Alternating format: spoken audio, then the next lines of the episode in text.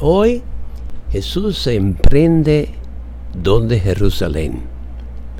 Allá en Jerusalén a Jesús le esperan cosas duras, traición, tortura, abandono y la muerte. Pero Jesús sabe que allá en Jerusalén es donde el Espíritu Santo le manda a ir. Porque allá en Jerusalén Jesús, por su pasión, muerte, resurrección, nos iba a vencer la muerte y darme a mí y a nosotros una nueva vida.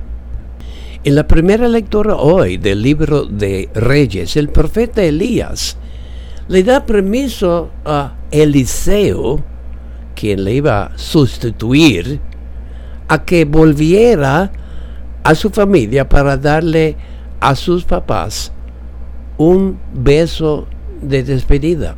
Pero al contrario, Jesús, cuando un hombre que Jesús está llamando para seguirle, le pide permiso para hacer la misma cosa, Jesús le dice, el que empuña el arrado y mira hacia atrás, no sirve para el reino de Dios.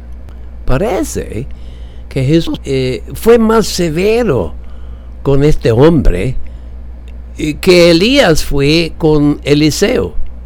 Pero Eliseo lo que hizo fue quemar todo, el mismo arrado y los buitres, y entonces le dio la carne al pueblo para comer.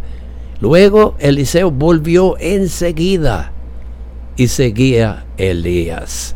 Como dice la segunda lectura hoy, este domingo, lo importante es primero, como él dice, vivamos de acuerdo con las exigencias del Espíritu Santo. San Pablo nos dice que los que Jesús llama a través del Espíritu Santo, eh, Pablo dice, debemos hacernos servidores los unos de los otros por amor. Eso mismo hizo Eliseo cuando quemó los bueyes y el mismo arrado y alimentó al pueblo.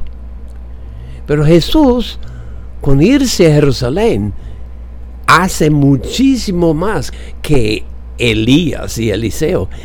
Porque Jesús, con su valiente y amorosa pasión, muerte y resurrección, Jesús nos enseña lo que es la verdadera libertad. Pablo, hablando sobre seguir a Jesús y vivir la libertad, dice esto. Su vocación, hermanos, es la libertad. Y Pablo nos recuerda de lo que es la ley de Cristo cuando él dice esto. Toda la ley se resume en un solo precepto amarás a tu prójimo como a ti mismo.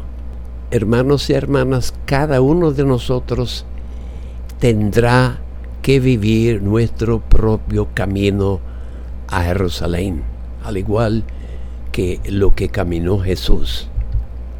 Recordemos por fin esta última palabra de Pablo hoy, donde él nos dice, si los guía el Espíritu, ya no están ustedes bajo el dominio de la ley. O sea, de la vieja ley. Pero la nueva ley de Jesús, claro que sí. Ha sido su amigo de siempre el padre Martín Tomás Dile aquí del Santuario Nacional de San Juan Newman en Filadelfia.